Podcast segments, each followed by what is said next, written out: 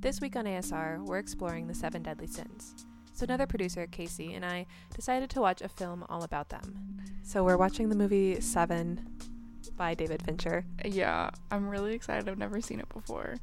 So, it's basically this movie. Um, I've seen it once before, but I had to stop because I got too scared. Um, it's this movie.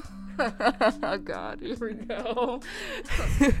no, I'm like really easy to scare. So, it's this movie that's basically um, there's like a serial serial killer that these cops are trying to find, and he keeps killing people like based off the seven deadly sins. So there's one that's like sloth, and one that's like lust, I think.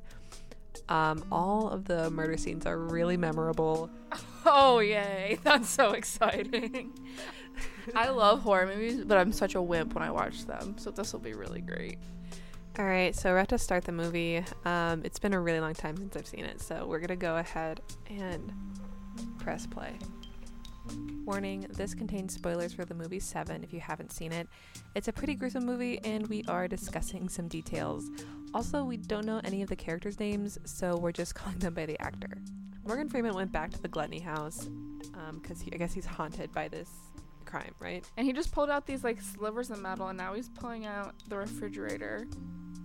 Oh, okay. Yeah, behind the refrigerator is gluttony, like scratched into the wall. There's a little note. Oh my god, what does it say? But of course, this movie fits into a much longer history of the seven deadly sins. There are seven deadly sins gluttony, greed, sloth, wrath, pride, lust, and envy. Seven. The idea of vice started in the very early days of Christianity, particularly with ascetic Christian monks who would spend years in solitude in the desert. Any sort of possession, will, or desire was sinful. At that time, consumption beyond what's needed to stay alive was seen as gluttonous and opening up the floodgates for other sinful behavior. Any sort of recognition or credit you gave yourself was considered prideful. Of the seven sins, pride was considered the worst one. They thought this kind of behavior brought them closer to God. Are the crimes increasing in like magnitude and how horrific they are to reflect how bad he thinks the sins are, do you think? Yeah, definitely. I mean, Lust was pretty bad. Um, and it kind of, he alluded to the fact that he's punishing these people. He alluded to the fact that the man who he was punishing was married.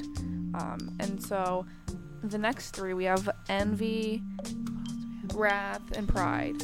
Um, and I, I, think, yeah, I think it will go up. Um, I don't want to know how, but we'll see, I guess. In the movie, Kevin Spacey's character kind of plays God, punishing people for committing these sins, which he thinks have become too common in our culture. Alright, so we're at this like final scene. There's about like five minutes left in the movie. Yeah. So he's having a box delivered to them in the middle of nowhere. They have the murderer, serial killer John, in like the middle of nowhere, and this yeah. guy's like delivering the package into the middle of nowhere, and it's for the detective from the guy. Yeah, they're opening in it right now. he killed Brad Pitt's wife. Oh my! Envies his sin that he was so jealous of his life. Oh my gosh! And wrath. He's gonna kill him. He's gonna kill him for wrath. Moving forward from early Christian times, the ideas regarding these sins have obviously changed significantly.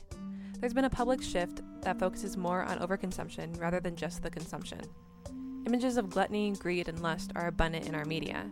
I really didn't think Brad Pitt was going to kill him, but he did. I don't know. So we saw all the seven deadly sins carried out, and it's like it was so interesting because it kind of showed at the at the very end, you know, how irresistible and how natural it is to kind of fall, you know, victim almost mm-hmm. to these sins that we've ascribed. Yeah. And it was interesting too because we were talking about which one would be the last one, the big one, and it was because it was his sin. Committing one of these seven deadly sins is definitely less egregious in modern society, but that doesn't mean the ideas of them don't influence us. And how he could like use Brad Pitt's sin, wrath, for his own benefit. Just how, like, the predictability of humans he could anticipate. And that was so creepy. I know. The music for this piece was created by Poddington Bear under a Creative Commons license. Oh my god. Oh, that's. Oh. Brad. Oh my gosh. This is next level, honestly. For American Student Radio in Bloomington and my co producer Kacey Ross, I'm Abbie Gipson.